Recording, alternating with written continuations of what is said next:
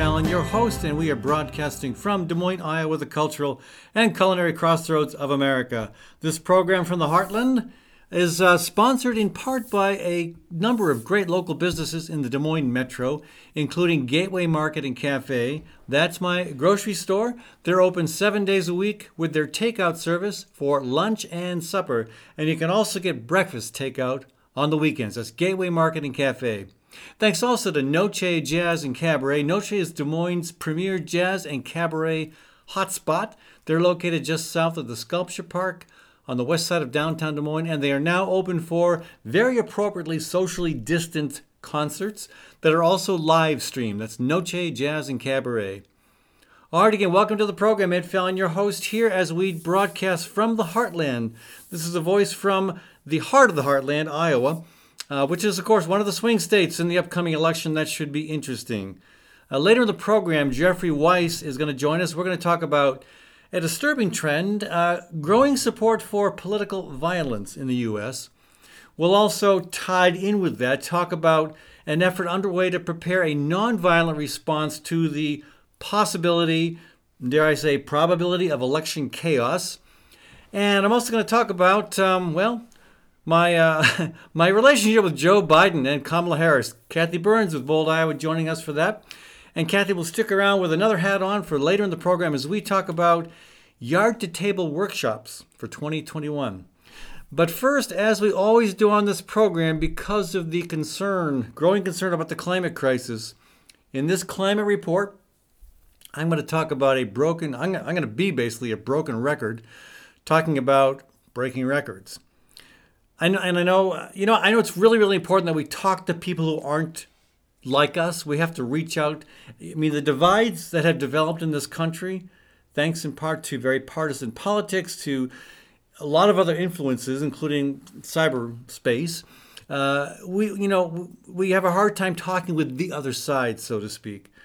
But I want to emphasize how important it is to preach to the choir. And why? Well, because the choir isn't singing very well. Uh, some members of the choir aren't singing at all, and some are just singing way too soft.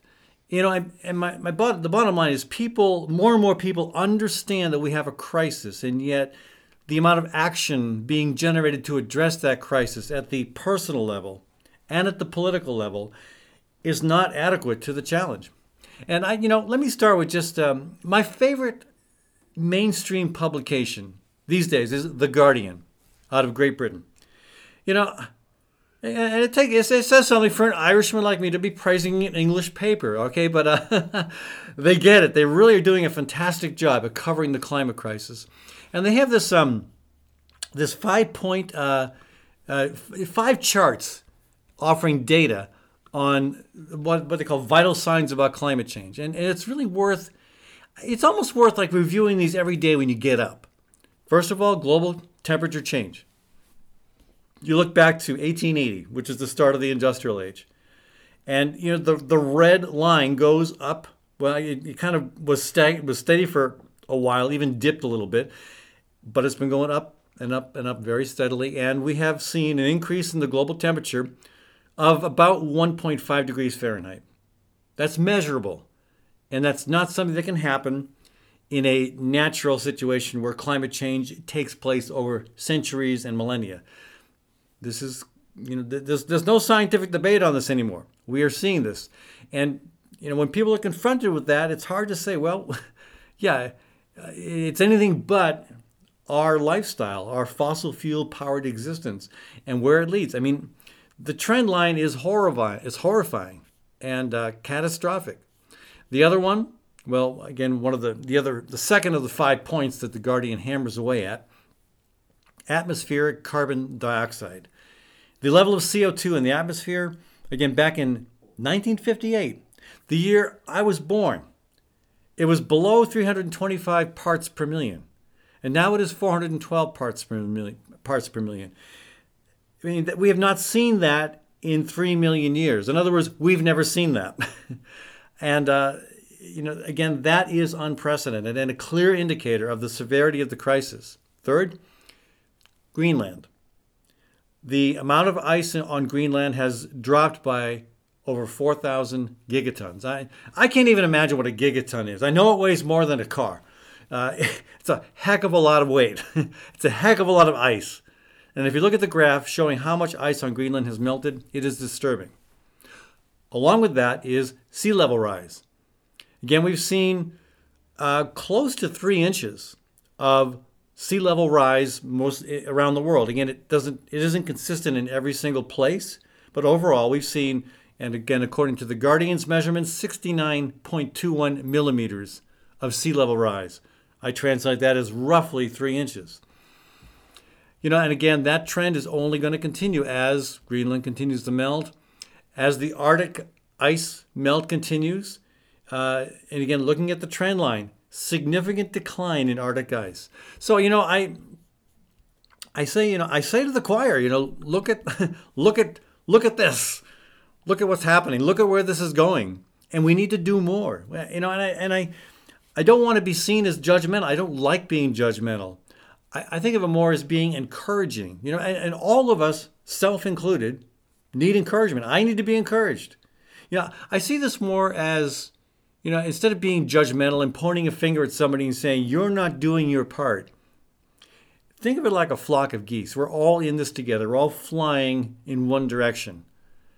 And we need to honk at the ones in front to do, you know, to keep going, to persevere, to keep at it. And we need to take turns so that those ones in front aren't always leading the way, aren't always breaking the wind, aren't always getting exhausted. We need to take turns. We need to do our part. We need to encourage each other all the time. You know, and I, again, I think I don't know how else to say that. Uh, you know, I think of all the things that we do every day. You know, and I'm not I'm not asking people to do more. I'm not asking people to take on a new challenge. I'm asking people to examine their lives very, very carefully and figure out how they can do things differently without destroying, you know, any sanity they have. You know, and maybe it involves, for example, maybe it involves instead of taking that um, that pricey uh, plane vacation, you know, hopping on a jet to Europe, maybe you know, maybe instead of flying to Europe, uh, you can enjoy a vacation in Northeast Iowa. I'm, speaking to my fellow Iowans here. Again, beautiful, quaint villages up in that part of the state. This time of the year, incredible fall foliage. You know, I know there's something really exciting about going to the Mediterranean, um, flying across the ocean, but you know, maybe you can hop in, ideally a gas, you know, a, a, a fuel efficient car. Check out those places in Iowa or in your home state that you haven't seen, that you haven't spent time at. You know, that's that's one simple thing that people can do. Saves money, cuts down on your carbon footprint significantly, and also supports the local economy. You know, think also about your food sources. You know, I, I know we, you know, we we don't. Kathy and I, we don't buy. We we raise about half of our food, and so we buy less than most people. Um, we probably spend more on the stuff that we buy than maybe most people do because you know. We, all right, so we like wine. We like chocolate, and you can you can you can encourage me to eat less chocolate if you like, because um, I know that I know that's coming, not from an Iowa-based product anyway. But uh, I don't need a lot of chocolate. Come on, I'm being hard on myself now. Uh, you can pick up where I left off. But the uh, the bottom line is, uh, you know, we should look at our food choices because foods that come from far away take more fossil fuels to get there. Fools, foods, fools, foods that are grown in the industrial food system use more chemicals, and chemicals, of course, are petroleum based. So, you know, think about even if it's just a couple things on your table that you can begin to source locally. If you don't grow them yourself, maybe you can find a farmer nearby. Maybe there's a locally owned grocery store that does offer those products. Maybe you pay a little more for them but in the but think of that as an investment. Think of that as an investment in in, in, in supporting your environmental ethic and an investment in the future in terms of reducing the inevitable impacts of climate change. So you know, I, this is not intended to be judgmental, but we could be doing more. All of us who are in the choir, who get it, who understand these numbers from the Guardian, who understand what global sea level rise is all about, what the melting of ice in the Arctic and Greenland and the Antarctic is all about. We, who understand that this is 2020 is probably going to be. We have remember we have a month and a half left to go in hurricane season. 2020 is already probably the worst hurricane season on record. And, and to be clear, the four of the five worst seasons in our history uh, have been 1995, 2005, 2010, and 2012. And 2020 is likely to surpass all of those. Again, named storms, we've already had 25 named storms. The average is 13. We've already had nine hurricanes. The average is seven. So, you know, on top of that, you're looking at the fire situation out west. You know, 2020 tops all, you know, the last 10 years have shattered fire records, and 2020 is going to top them all. Record breaking wildfires. Eight of the 10 largest fires in California history have burned in the past decade. You know, so we know what's going on. So more and more people are joining the choir, but not enough of us are singing loudly enough. Figure it out what it is you can do to make a difference this week. Take one thing, whether it's food, transportation, um, whether you put the heat on 65 or 68 and opt to wear a sweater instead, whatever it is you can do, do it. You can do more. You know you can. I know I can do more. We all can do more, and we all have to do more. So please, folks, this is Ed Fallon, not trying to be a hard, you know, hard school marm type on this but just saying that let's all pull together. Let's be let's be those geese that are honking loudly to encourage all the other geese in the flock to do everything they can to move this forward. Okay, hey, thanks. When we come back from a short break, uh, Jeffrey Weiss is going to join us. We're going to talk about how support for political violence seems to be growing, perhaps. Back in a minute on the Fallon Forum. Gateway Market and Cafe is your locally owned grocery and specialty food store. Enjoy chef crafted prepared foods, artisan baked goods, organic produce, hand cut meats, local and international cheeses, wines, and craft beer. Catering and floral services are also available. The cafe is open for carryout and delivery daily. Gateway Market is centrally located at ML King Parkway and Woodland Ave. Stop by or visit gatewaymarket.com for more details. Gateway Market, good food, great community. It's important to know where your food comes from. At HoQ Restaurant, that's easy because 90% comes from Iowa farms and Iowa producers. At East 5th and Walnut Street, HoQ is open Monday through Saturday for dine in, patio seating, curbside pickup, and carryout. HoQ also serves fantastic breakfast wraps with 100% of the ingredients from Iowa except for the salt and pepper. Learn more at hoqtable.com. That's H O Q table.com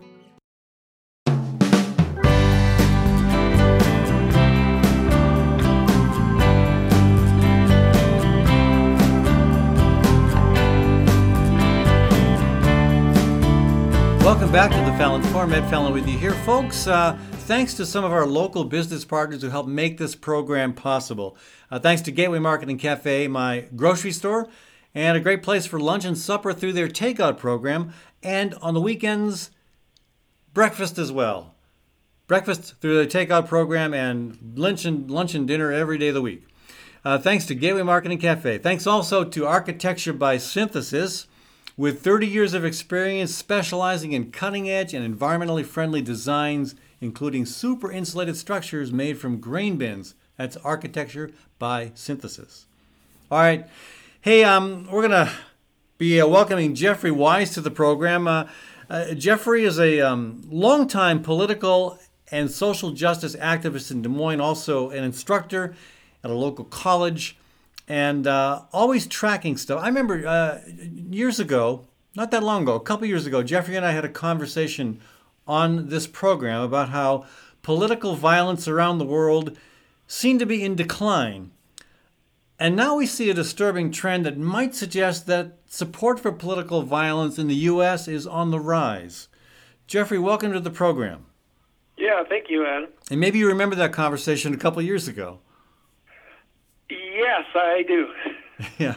And so what's happening now? Um, you know, it just seems like uh, surveys are suggesting that uh, more and more people are okay with um, violent responses to you know, political problems. Yeah, I think well, I would really suggest one thing everybody should do is to make sure they look at the Southern Poverty Law Center's website because they are, of course, for decades been tracking um, hate groups in particular um, across the United States. But I mean, I think it's a huge topic. There's a lot of factors. I'll just throw out a couple. I mean, when you have a country where the 400 wealthiest people own as much wealth as the bottom 50% or 165 million people, the center cannot hold that there is an increasing uh, radicalism that, that is taking place in the United States when you have dramatic inequality, um, the rise of a Christian right that is um, that has has uh, tendencies of some of what we saw in the early 1930s um, in Italy, in particular. Um, and, and it has only become stronger as the president of the United States um, is, you know, I mean, there was a recent rally in Germany amongst neo Nazis who sort of held up the president of the United States as their model leader.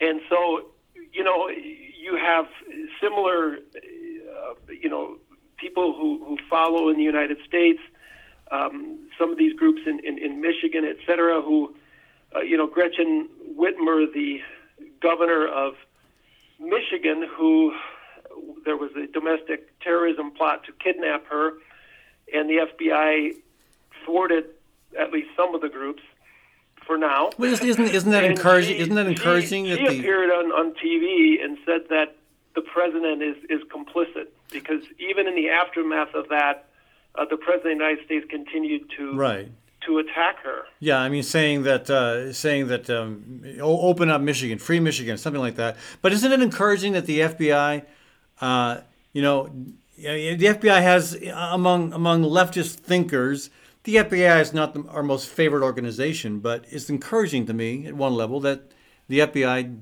did take this threat seriously and did something about it.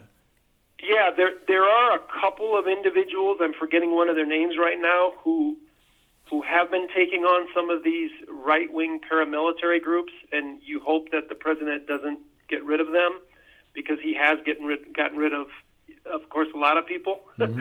yeah. um, in his administration. But we don't, you know, we don't really know. You know, I Steve Bannon years ago when he had said he used to like to use this term Leninist, and, and he said that Lenin wanted to destroy the state, and that's our goal. It's a nice quote from Bannon. what that really speaks to is that what the Republican Party has been doing for decades, as what Chris Hedges speaks of as a as a corporate coup d'état, they have been really dismantling the institutions of the state, and not only dismantling the institutions of the state, but attacking journalism, journalists in the case of the, the current administration, literally, in terms yeah. of attacks on journalists. The United States is now what I think 52nd in the world in press freedom, and I think wow. this speak this this really furthers some of this uh, radicalism. You have talk radio, which has for decades been been anti-government. Well, since 1996, you know, government is the evil. It was really the uh, the Telecommunications Act that Bill Clinton, I might add, signed is what really caused talk radio to become so dramatically skewed to the far right and that, that yeah, has, that and the fairness doctrine in the in the 80s, which the, you know the Reagan administration you know, dismantled. Yeah, I mean, there's there's really there's really a lot of, but you see this convergence of, and then you have, of course, Matt Taibbi writes about in his new book Hate Incorporated, where there's a corporate business model of media now to make people angry. You know that people tune into the so-called news on cable and it, it to to make them angry. And that business model is, you know, was originated largely by Fox, but now it's been picked up by um, other news organizations, and that also to contributes to people's anger. And so, I mean, these are just a, a lot of reasons. Boy, everything from inequality to uh, the propaganda that people continue to receive that but, is, is fueling a, a lot of this. And you really you really don't know where it's going. But Jeffrey, a lot of the uh, yes, certainly on the political right, especially on the extreme right, uh, where we've seen. Uh, you know, protesters showing up at state capitals with guns, uh, protesting mask requirements, and in, the most recent and and draconian and, disturbing case, uh, the 13 militia members that wanted to kidnap Governor uh, Whitmer of, uh, of Michigan. But you know, it's not just the political right. There's more support for violence on the political left. And uh, I was criticized really severely by a bunch of people for suggesting that that might be a problem. But uh, I mean, is that your experience as well? I, I, to me, it Yeah, looks I mean, like there's. It, it, it's it's you know it's definitely ninety eight percent on the right. And Oh, I don't think so. I, I think I, I think it's I think Elsewhere. it's I, I, I don't I don't know if I agree with that. It, not in rhetoric, but in practice, which which to me matters yes. matters much more. Um, you know, there, there's always been some rhetoric. Um, on, on you know, although I don't even know what calls for the left in the United States anymore, what that even means.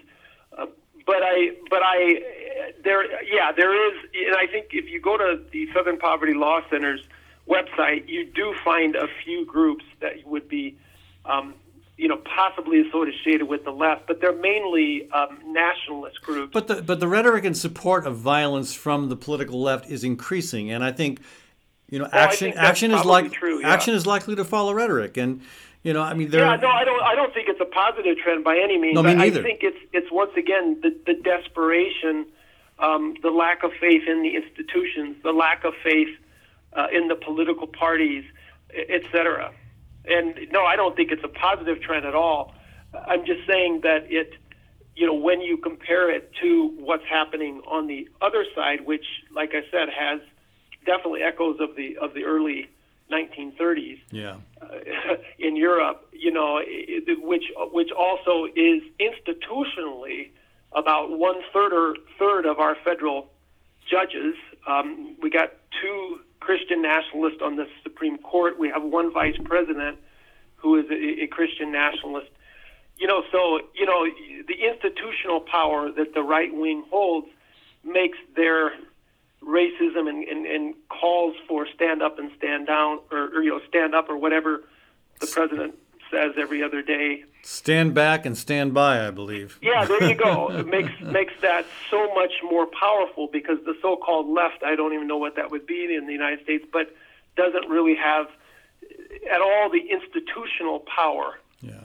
That the right does. Here's, here's the here's the especially even with the institutional evangelical church, Here's the disturbing- even, you know, the different evangelical churches. So, so Jeffrey, the column I wrote back in July, just uh, guns don't belong at protests, and uh, I got a lot of crazy responses. I mean, to me, they're well. I mean, I know where people are well, coming I think from. if you wrote that, that's a rational column. Well, it is a rational comment, but th- the response is here's one: Oh, you late. We passed protesting. It's wartime. And another one was peaceful protesting isn't changing, so we moved to much more bigger ideas, implying violence.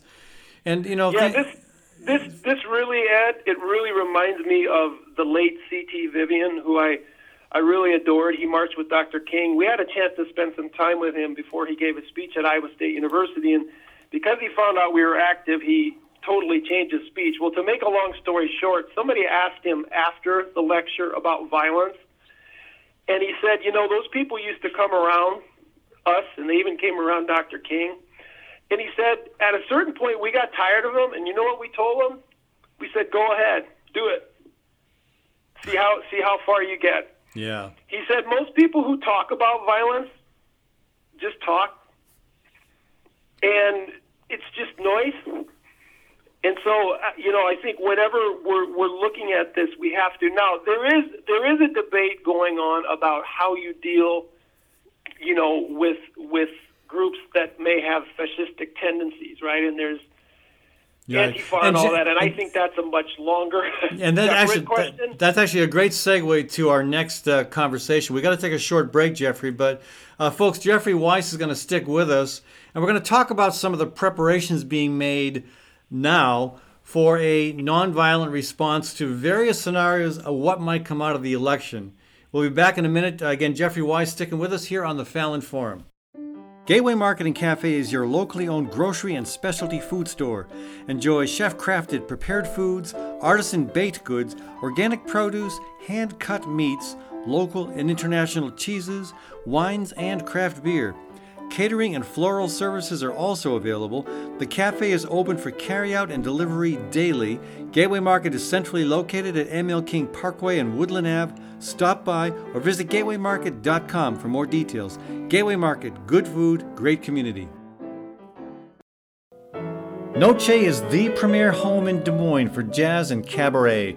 With its prime downtown location, Noce attracts both national acts and local favorites, including Max Wellman, Gina Gedler, and Tina Haase Findlay. Every Wednesday night, you can enjoy the progressive sounds of one of America's longest running jazz orchestras, the Des Moines Big Band. Noce also offers a world class cocktail bar and serves a variety of small plates. Noce on Walnut Street, south of the Sculpture Park in downtown Des Moines.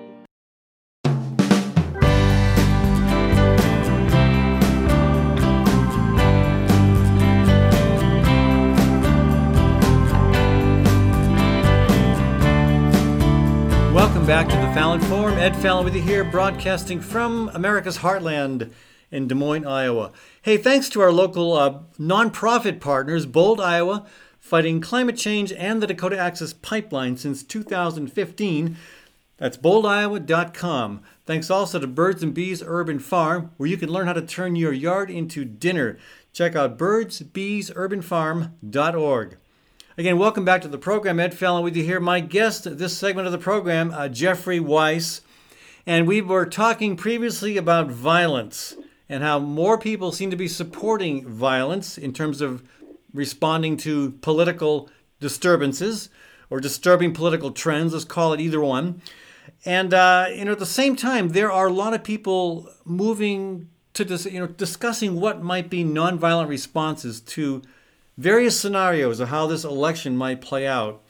Uh, Jeffrey, thanks for sticking with us today, and uh, appreciate your your insight on this. And I know um, in the break there we were talking a little bit about misconceptions people have about uh, pre um, pre World War II Germany, and that'd be a really good starting place, I think, for our conversation. Yeah, I, one thing I wanted to just point out is there is some discussion in the United States with the Antifa and other organizations that, you know, if only there would have been political violence used against the brown shirts uh, as they emerged, uh, then Germany may have, have, have gone differently. And I, Benjamin Carter Hett wrote a tremendous book, The Fall of the uh, Weimar Republic. And one of the things he points out in his book, which is really interesting, is that for a long period of time, the Communist Party did fight and use violence, uh, largely on the streets of Germany, to uh, fight the emerging um, fascist, fascist and the brown shirts, etc. In fact, he said that often there were interesting interviews with people who worked in hospitals, and they said um, we knew who was who because they said the Nazis had knots on their head and the communists had stilettos in their hearts, and there really was a atmosphere in a lot of cities in Germany uh, that spoke of chaos and spoke of disruption, and that turned a lot of the German population away and I, you know, I'm not comparing Germany to the United States today, except there there are a lot of people turning away. Probably people turning away because of another reason. Well, that uh, Jared Sherfy, a lot you know, of people, which is the lying that is going on. A, a lot, know, which is a lot of people are comparing. A lot of people but, are, but Jeffrey, a lot of people are comparing 1930s Germany with 2020 U.S. Uh, Sure. I mean, and there's this group, the Fight Back Table, which is a coalition of what 60 plus organizations uh, that uh, apparently, well, the art, the one story says the left secretly prepares. Well, of course, if it's a story in, in the Daily Beast, it's not a secret anymore. But um, yeah. you know, they're they're, uh, they're they're they've been having these conversations about how do we respond nonviolently to potential election chaos, and and one of the um, one of the key people involved in that. Um, uh, you know, said her um, this is um, Rahna Epting. She's with Move On. Uh, she says, quote, progressive groups at the end of the day believe in our democracy and, while it is not perfect, believe in building upon it and strengthening it. And we will fight to protect it from what we truly see as a president who has gone off the rails and taking this country down an authoritarian fascist path. Is that an overstatement, Jeffrey? No, and I think that the main thing is, you know, it, the word fascist is, you know, one. It doesn't necessarily mean death camps. It's it has a, you know, I mean, there's a lot of things that people can look at and need to break down the word. It's actually kind of interesting because the so-called left in most of Europe, they really toss that word around a lot um, to refer to, you know, not only the president of the United States, but you know, Hung- the prime minister of Hungary. I mean, I mean, a lot, Poland. I mean, um, Putin, etc. So, I mean, but I, but I think I know Bernie Sanders has been speaking about, you know, developing a plan that the, the people of the United States need to have a plan um, if the election is is stolen or if it's tampered with. And I'm glad that it's. I don't know anything about the plans, but I'm glad that it's it would be nonviolent and that would maybe be nonviolent civil disobedience Well- or you know protracted you know trying to shut the economy down or something like that and you know this I think not so much Germany but this is you know quite typical of our form of government. Presidential republics tend to turn into presidential dictatorships. That's subject of another show maybe. But so I guess I when I look at the modern day United States I think of it more like that and sort of you know the the decline kind of a wannabe empire in decline. And you know a lot of these things that we see it's i guess it's a little more like zimbabwe i would say rather than modern day or i mean 1930s germany and also you know zimbabwe has a similar form of government than we do Yeah, so um, again, there's very little disagreement right now among those who are really studying this that that um, President Trump he's going to try to steal the election. I mean, Trump just using his own words.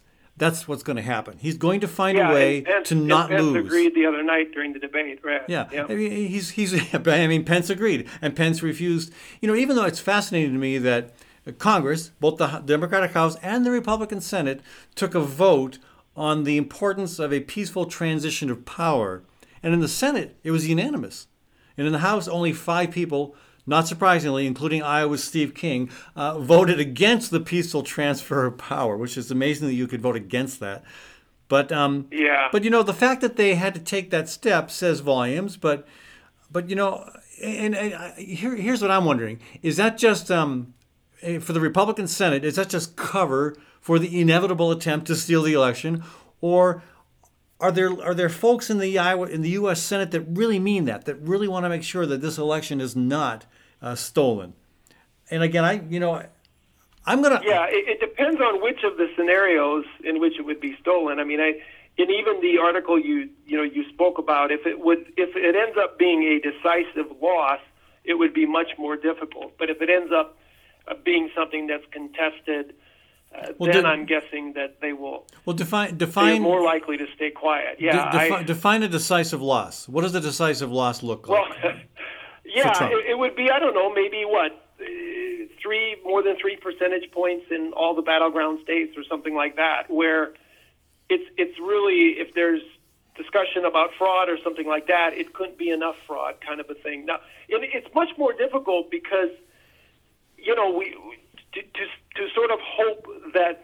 I mean, the Republican Party has become what political scientists call a party of power, which is essentially a party that exist to be in power, no, pretty much no matter what they need to do to be in power. Um, Constitution be damned, Republic be damned, um, civility be damned, the truth be damned.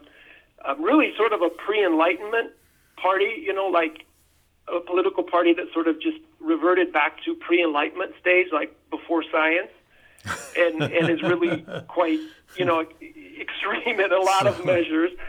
And so I, I So- would really calling any anybody to keep or I mean to have hope in the sanity of of a party that's pre-enlightenment, but at the same time, you know, you have to you know Well, I me- mean I think even just just as alarming is is the non-reaction to the domestic terrorism. Let me know, ask you the this, Jeffrey. Let me ask you this. I mean, had. the- I mean the- that that's again- even more alarming. Again, you've got this group of, of, of leading, um, you know, progressive organization, liberal organization, think tank, figuring out how to respond nonviolently. Do you think that there is any way of coming up with a plan that will uh, allow for an appropriate nonviolent response to the potential challenging of an election? No, because it, it will be spontaneous and it will all unfold online, just like everything else. so there's no point in preparing for it, you're saying? No, no. I mean, I, I think there's a point in preparing for it, but I think that that what you, that you wouldn't really that the organizations do not really know what they are preparing for. Well, I mean, um, you know, and really expect the unexpected. I mean, they've gone through a lot. Some of them have gone through some very detailed uh, scenarios as to what what if, what if this happens, that happens, something else happens. I mean, there's there's like seven or eight different possibilities, including getting Congress involved, including getting the courts involved, the U.S. Supreme Court eventually. Um, there's lots of ways in which Trump could steal the election. I mean, presuming presuming he doesn't win it outright, and I think if if you're looking at the polling, that's almost not going to happen. There's almost no way that can happen. So yeah. yeah, I mean they're they're they're thinking through the various scenarios, but again, I you know I, I think it is kind of a long shot to think about well how exactly can you respond? But some are saying well we should have been thinking about this six months ago. Yeah, and I mean I I think I mean I guess I'm just a broken record, but I think it's impossible to predict yeah. what is going to happen, and at the same time. I think a lot of people would come out into the streets and they would put, I mean, a lot of regular people, and it would put a lot of pressure yeah on everybody. Well, let's hope it doesn't come to that. I really hope that this. Uh, I, I, know it will not be resolved on election day. I hope the election is resolved later that week. That itself will probably be optimistic, but it would be nice to think that uh, our institutions of governance are still strong enough to preserve a peaceful transfer of power. And certainly, the U.S. Senate and the U.S. Congress at least have gone on record as saying that they agree. Uh, Jeffrey, yeah. Uh, thanks so much for joining us. Okay, sounds good. We could talk for a lot longer about this, uh, folks. Uh, Jeffrey Weiss has been with us for uh, for this segment of the program. Uh, again, thanks for joining us, Jeffrey. Okay, thank you. And when we come back, folks, uh, we're going to be talking about um, Joe Biden and Kamala Harris and how some of us here in Iowa got to know them really, really well over the issue of the climate crisis. We'll be back in a minute to talk about that on the Fallon Forum. Gateway Market and Cafe is your locally owned grocery and specialty food store. Enjoy chef crafted prepared foods, artisan baked goods, organic produce, hand cut meats, local and international cheeses, wines, and craft beer. Catering and floral services are also available. The cafe is open for carryout and delivery daily. Gateway Market is centrally located at ML King Parkway and Woodland Ave. Stop by or visit gatewaymarket.com for more details. Gateway Market, good food, great community. At Story County Veterinary Clinic, Dr. Kim Holding has over 30 years of experience working with all creatures great and small cat, dog, horse, cow, elephant, well, if you've got an elephant, you may be in trouble. Kim's clients stick with her year after year because they know she'll do right by them and their pets and farm animals. So give Dr. Kim Holding a shout to keep your animals happy and healthy. Call 515 232 8766.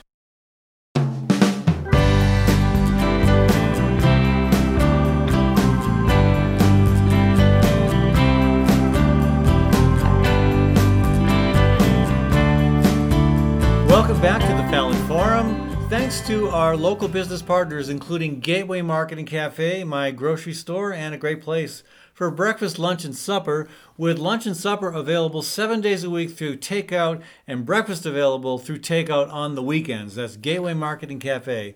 Thanks also to HoQ Restaurant, where 90% of the food served comes from Iowa farms and Iowa producers. That's HoQ, H O Q Restaurant. All right, welcome back to the program. Uh, joining me now is uh, Kathy Byrnes, who uh, is now wearing her bold Iowa cap as we um, discuss the uh, presidential campaign. We got to know Joe Biden really well, and to a lesser extent, Kamala Harris pretty well when they were all over the state of Iowa back in 2019. And um, just kind of looking through our history with Joe Biden, our first encounter was when about 12 of us showed up at his announcement event on May 1st of last year to welcome him to Des Moines uh, with penguins and uh, climate crisis signs. That's right. Today I'm wearing my bold Iowa hat and I'm not wearing my penguin costume, which which several of us did wear. I think we have 6 of those costumes and there were 6 of us wearing those at some point during that event uh, where Joe Biden drew a big crowd, and we were right in the front. It was a it was a great moment. Yeah, and he didn't. Um, you know, he he'd already had several announcement events around the state, and he really didn't talk about climate at any any of those events. But um, you know, in Des Moines, because he had climate is a crisis signs in front of him, he did talk about it. He said some strange things that were confusing. Um, but then, you know, people, bold Iowa bird dogs, continued to talk with him throughout the summer, including at the Iowa State Fair on August 8th. Uh, I managed to talk with him before he got up on the stump to do his uh, his uh, soapbox speech at the state fair, and maybe that had something to do with the fact that he did talk more about climate. So I mean, I, I really I said to him right before, "Hey Joe, um, you really need to talk more about climate change," and he said, "Yeah, yeah, yeah." so um, maybe that has something to do with it. But he did talk more about climate than he had previously. And then Kathy, you um you got to ask him a question uh, in a very much more organized uh, presentation at the Asian Latino Coalition. Right, I was a designated questioner at that meeting, and it was a great opportunity for an, about uh, eight of us, I think, to ask a specific question on a particular topic. And I was asked to present the question about climate. And They almost skipped over you. well, well, you you know, uh, Biden is a is a very nice guy. He tends to be long winded, so he, I think he thought he was done with all the questions, and then there was one more, and it was on climate change, and he answered the question at length. But he said he didn't really want to deal with climate change. He did. he might have been joking. I don't know. Admittedly, uh, when when he said, "Oh, I think this might be the question on global warming that I didn't want to hear," but I said, "This is the question on global warming or climate change." But he answered the question at length.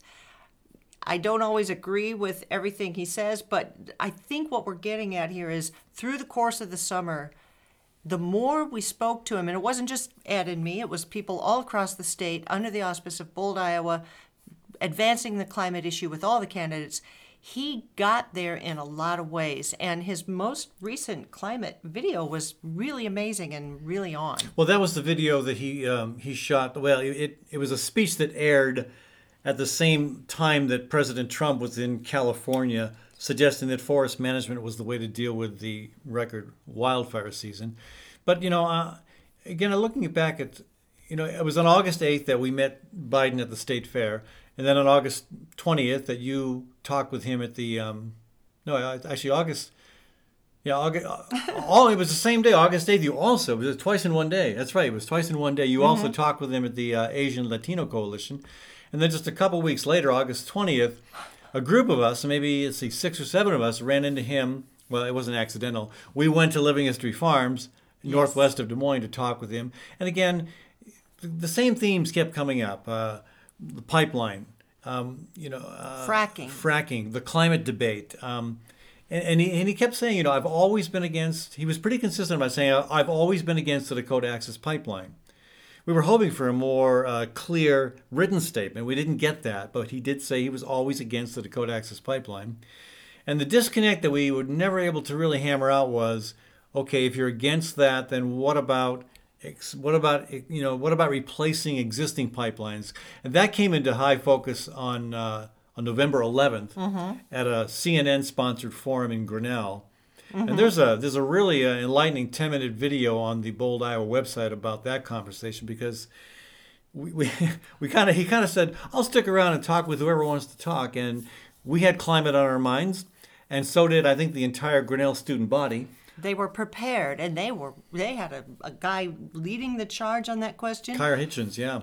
amazing. But we kicked off the conversation with our question again about please clarify your stance on pipelines, and he gave he gave us the the answer that we were used to hearing, and the students then were together in and encircling the vice president on uh, talking about the climate issue, and they were saying that you know, waiting longer is too little too late to get this issue turned around. They were pushing him, rightfully so, to have a plan that commits to fewer emissions in less time. And I, I, I believe that their persistence is paying off because Biden seems to be taking a stronger stance on that now. He certainly has, and I, I, think- I think the one shortcoming is we're still not clear about his opposition to fracking.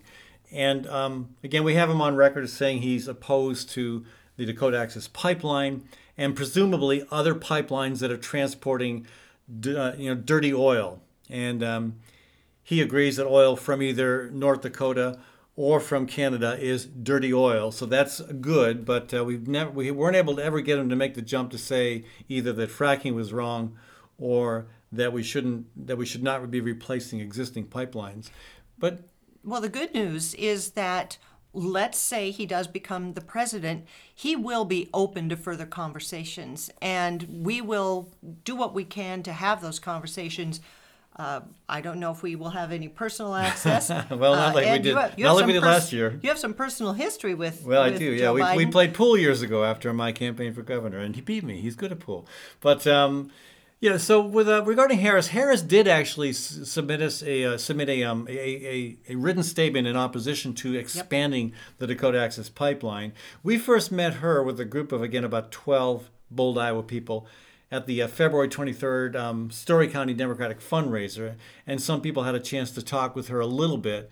And then it wasn't until June of last year that um, that some of our other folks were able to talk with her at an event in Indianola. And then in August, um, again, you and I and others went to the Asian Latino Coalition event, mm-hmm. and, um, and one of our one of our bird dogs, Samantha Kuhn, had a chance to talk with her uh, in a little bit more detail. Uh, and we met her again on October seventh. Um, and then uh, what I thought was the most fun event was the Urban Dreams Block Party, where you and I were standing mm-hmm. right in front of her. Uh, we just we happened to just let, accidentally end up right in front of her on the stage which turned out to be an interesting moment too because a bee landed on her microphone and I, beekeeper that I am, just reached up, took the mic from her, blew the bee off, and handed the mic back to her. But saved um, her life. But overall, and then the final event, we uh, we talked with her on November 30th at a house party. That was the most interesting because we didn't know when we attended that house party that it was, I think, a day. That was her last event. The last event before yeah. she announced her departure from the presidential race and it was a it was a house party that was well attended and um, you just could really everybody could hear everybody and she gave good answers and extended answers but ed you asked her you, i like the way you prefaced the question with if your house were on fire you'd, you'd be out of here in a minute to, yeah. to take care of the problem and she got that i, I yeah. think that was a great analogy that but it was a, and it was a good response i mean overall i'd say that you know candidates generally became more outspoken about the importance of climate action as the mm-hmm. presidential campaign unfolded.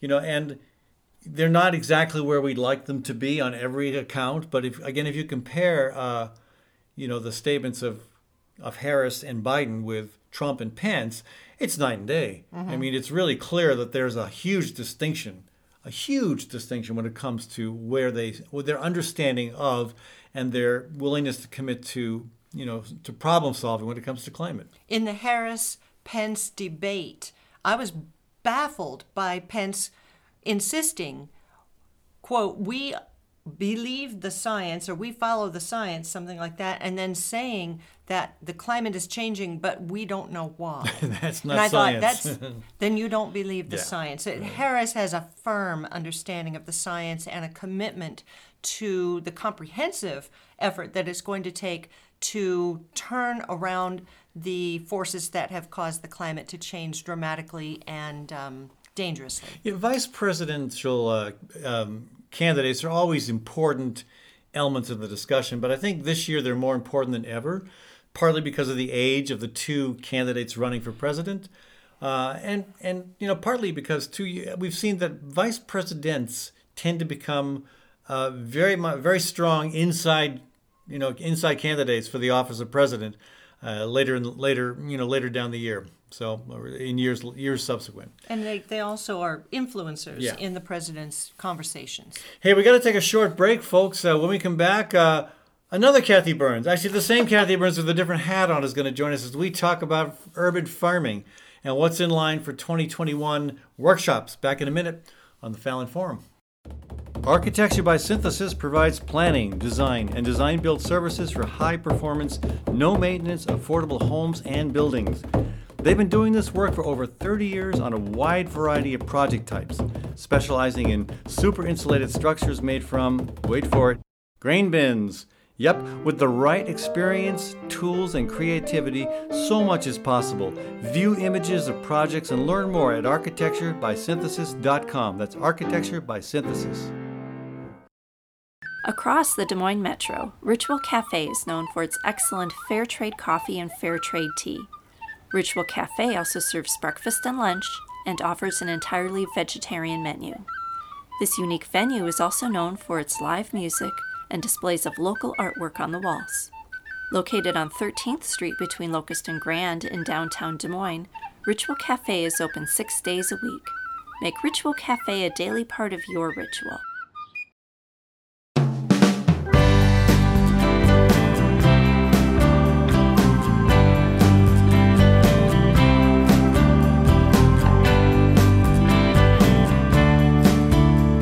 Back to the Fallon Forum, broadcasting from Des Moines, Iowa, the cultural and culinary crossroads of America.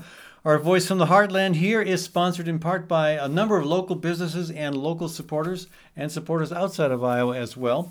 Thanks to local business partners Gateway Market and Cafe, my grocery store, and a great place for breakfast, lunch, and supper. Nowadays, you can do lunch and supper seven days a week through their takeout program. And also, takeout service available for breakfast on the weekends. That's Gateway Market and Cafe. Thanks also to Story County Veterinary Clinic, where Dr. Kim Holding has been treating all creatures great and small for over 30 years. That's Story County Veterinary Clinic. All right, welcome back to the program. Again, Kathy Byrnes with us again, this time wearing a different hat. She is the director, of course, of Birds and Bees Urban Farm. And uh, urban farming, of course, is a part of the uh, part of how we move forward in the new climate era, but it's also just a really heck of a good way to eat. And it's not too early to start thinking about what happens in 2021. We are already planning what to plant where, how to amend the soil, what new infrastructure we need. Um, it's a really it's it's good to prepare ahead of time. The other thing it's good to prepare for is is what kind of um, what kind of skills do you want to develop? Uh, we've been thinking about that, and Kathy has come up with a series of workshop ideas for 2021. Right, preparing is what it's about. And this year it's hard to prepare for next year because we don't know what to expect. And so, you mean corona wise? Corona wise. Yeah. And learning what we learned hosting workshops this year, and thanks to our participants, they were amazing and we learned a lot from them. Um, these uh, folks took the 10 month series that we offered and every month it was a different topic. They're monthly series, and uh, we did do some um, discussion with them very recently about what worked, what what would you have preferred to see, how did it work when we had to go by Zoom on a couple of them, and we've developed a, a number of workshop ideas. The exciting thing for the coming year, though, is we're going to continue our 10 month series unless we make it a nine month. And the short answer to the uh, Zoom uh, option is not so much. Um, most of our workshop participants really didn't care for the Zoom option, but again, grateful at, for at it, the though. time it seemed like it was our best uh, best approach. But we figured mm-hmm. out a way to do it with appropriate social distancing on mm-hmm. site, and and that went a lot better. It's just much better when you can have hands-on demonstrations of right. how things work. And what we want to offer next year, and we'll have our website birdsbeesurbanfarm.org updated soon with these, is uh, some one off workshops.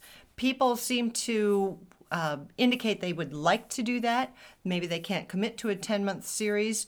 Uh, so we will offer some some uh, one-off workshops. So our 10-month series is very similar to last year because it was very successful. We had one person in our workshop learn to grow food in her space that she'd been trying to grow food for five years unsuccessfully, and she's growing food this year. So we know that what we did worked, and we're going to we're going to do more, but in one-off uh, workshops. So exciting yeah, because some people you know that. they don't some people don't need the whole 10 month course they just need to know more about a specific mm-hmm. aspect for example saving seed mm-hmm. how do you do that um, preserving product how do you what's the best approach to dealing with you know uh, picking freezing uh, cleaning collards say you know there's lots of little details there that maybe people who are experienced in a lot of areas, but they need some specific instruction in, in one or more areas. Or even canning. Canning. There yeah. are there are people who um, you can you can Google all you want about canning, but until you get a hands-on experience, uh, you don't really feel you have a grasp on it. Get it? Yeah, grasp. hand right. hands on a That's grasp on brilliant. it.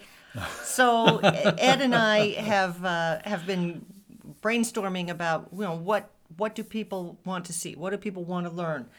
Um, build- also, building a- a raised bed and developing the soil to go in it. yes, that's yes. a biggie.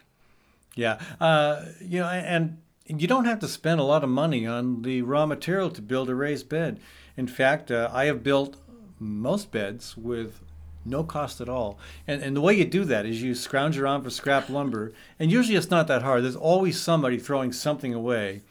And Unfortunately, well, yeah, but you know, in some cases we had we had a neighbor who did a home improvement project, and when they were done with their home improvement project, they had all this scrap lumber. Uh, it was one by sixes, not the ideal size for a raised bed, but when you double up a one by six, you've got a one by twelve. And uh, we used uh, um, stakes to basically hold the frame in place, so that uh, you know there was no cost at all. Minimize the need for hardware. We do use some hardware. We do sometimes can use be- brackets. Yep. And some of that can be bought at the thrift stores. There's Yeah. a there's a Habitat for Humanity store, Restore in the area. A lot of good products and um, very And i- inexpensive. If you do got to buy hardware or lumber, I really highly recommend you check out a locally owned place. Uh, you know, again, the big box stores, they're located somewhere else. They usually have a, um, a, a pay structure that rewards handsomely the folks at top and not so much the folks at the bottom of the pyramid, the folks who are working on the on the floor. I always try to go to a local business, Mm-hmm. and they're, they're harder to find these days because they've been forced out by a lot of these big box stores. It's but important to I digress, and I digress badly. Oh, this this is what it's about though. It's about it's about relocalizing our food. It's about relocalizing Yes. our how we how we you know support our businesses. That's uh, we're part of that bigger picture. Um, something that a lot of people are suddenly into now, especially with um, the the possibility of more food scarcity, is beekeeping, and so we will likely have an intro to beekeeping workshop. And caveat, we are not experts at beekeeping ourselves. We are always turning to other people who've been doing it longer for advice and ideas. Uh, and we're, we're, we're learning so much. I I think I would say that of all the crops that I've ever uh, raised, I, I'm going to call bees a crop. Uh, they are they are by far the hardest. I mean, I've raised cattle. Uh, I, I, we raised chickens for almost three decades now. Mm-hmm. I've raised chickens, and I tell you, bees are the most challenging. They are they are they are always full of surprises. Well, all they all have their own personality, Yeah. and you have ten thousand of them. Yeah, no, uh, no. yeah, yeah. Well, they do, don't Joke. they? Yeah, and also I've discovered that I'm allergic, so. But we're going to carry on, and we're, We're gonna gonna carry keep, on. Keep bees next year. Um, one Right. thing we are more expert in is um, keeping chickens and raising chickens and eggs and using the manure for compost. So we are exploring the idea of an introduction to raising chickens as a workshop. So that a, and a lot more people went into raising Yeah. chickens this year. And and, the, and here's a, a, a kind of a novel um, one-off that I want to offer is uh, cooking with wood. You know, I every time I turn on the gas stove, I can't help but think mm-hmm. of how that gas was produced through fracking, mm-hmm. all the damage caused to the earth, to landowners, to the environment. And I think, well, you know, we, we've got all this scrap wood just laying around the yard. Uh, From trees, various not- trees. not just yeah, from- no, not, Not just from building frames. but it's amazing, even without a derecho, the amount of lumber that comes down is adequate for, for building, for cooking with wood. And, and I've gotten very good at it. I, I don't produce a lot of smoke. Um, I actually use very little wood. Some people think you blow a lot of smoke. I do blow a lot of smoke, yeah. Uh, but I, but I, uh, but that's a different conversation. But no, the um, the uh, you know, with, with wood, you, you again, you're not you're not you- you're not you- you're not it's carbon neutral. That carbon is sequestered in the wood. It's going to be released into the air whether it rots or burns. The one liability is you're producing some smoke. But again i've i've found a way to usually be able to cook with limited smoke. And you can you can you can boil you can saute, you can fry eggs, you can make pancakes, you can even do breads, and of course you can grill meat. But breads are the hardest. But you can grill vegetables. you can too. grill A vegetables, lot of yeah. vegetables. So we, we, we do a lot of meals on, on the wood on the wood stove on Mm-hmm. the wood stove on the um, Weber grill, I guess it is. Yeah, That very we small burn one. wood. Yeah. You know, no um no charcoal, no lighting fluid. No, that smells. I can't stand lighting fluid. it's, just, it's, a, it's another petroleum product you don't need. Um, along the lines of you uh, helping people learn more about cooking with wood, I I like to cook too, and I like to bake. And this will take the stove inside with the with the gas uh, burner, but intro to pie baking. Pie I, baking. I'm a pie baker from way back. Tribute to my mom. Um, homemade crust. There's no other way. And I've heard a lot of people say, I wouldn't even know how to start making a crust by hand. I don't know how, you know, baking a pie is a mystery. Just the other day, a good friend said, I've always wondered about baking pies. I've never succeeded at it. I've tried and I just can't get it right. So I can get it right and I can teach you to get it right. And I'm Yeah. excited to do that. And as a former bakery, uh, I, used to operate a bakery uh, years ago in, in the in, in, fact. in Massachusetts. Actually, uh, uh, I was able to make over hundred loaves in one day in just a standard oven. Uh, I don't recommend that. I've never made a hundred pies in one day. no, I don't recommend that either. I But think uh, five is the record. Five pies. But we might we, eight. we might also offer offer a one off on, on baking as well, baking bread specifically. So plenty of opportunities there, and uh, hopefully, again, the real goal is to is to create more food self reliance. Um, people growing their own food and supporting the local farmers and producers who who do that um, on a, on a, maybe a larger scale, and uh, again, just becoming more in touch with who we are food wise, uh, both individually and collectively. Right. So check birdsbeesurbanfarm.org. You'll see uh, information about our t- nine or 10. We're still deciding if it's a nine month workshop or a 10 month workshop. And that'll be once monthly for uh, a nice a nice gathering. You'll have kind of a community of fellow growers, and uh, our one-off workshops, which um, which is new for us and in demand from what we can tell. Yeah, and basically, you know, the workshop starts with uh, learning how to plant seeds in February. Yep. And then learning how to uh, plant garlic and a cold frame in October, November. So yeah, we're, we're getting ready for our cold frames this week and garlic probably in another two weeks or so. All right, Kathy, thanks for joining us. You're welcome. Folks, we've been talking with Kathy Byrnes of Birds and Bees Urban Farm. And again, this is Ed Fallon, your host, uh, broadcasting again from Des Moines, Iowa, in the heartland of America, where we uh, uh, take ourselves a lot more seriously than they do on either coast sometimes. Ouch. All right. Thanks to Kathy and to Sherry Herdina, our production team. Thanks to the stations around Iowa and around the country that rebroadcast this program. We'll be back at you next week.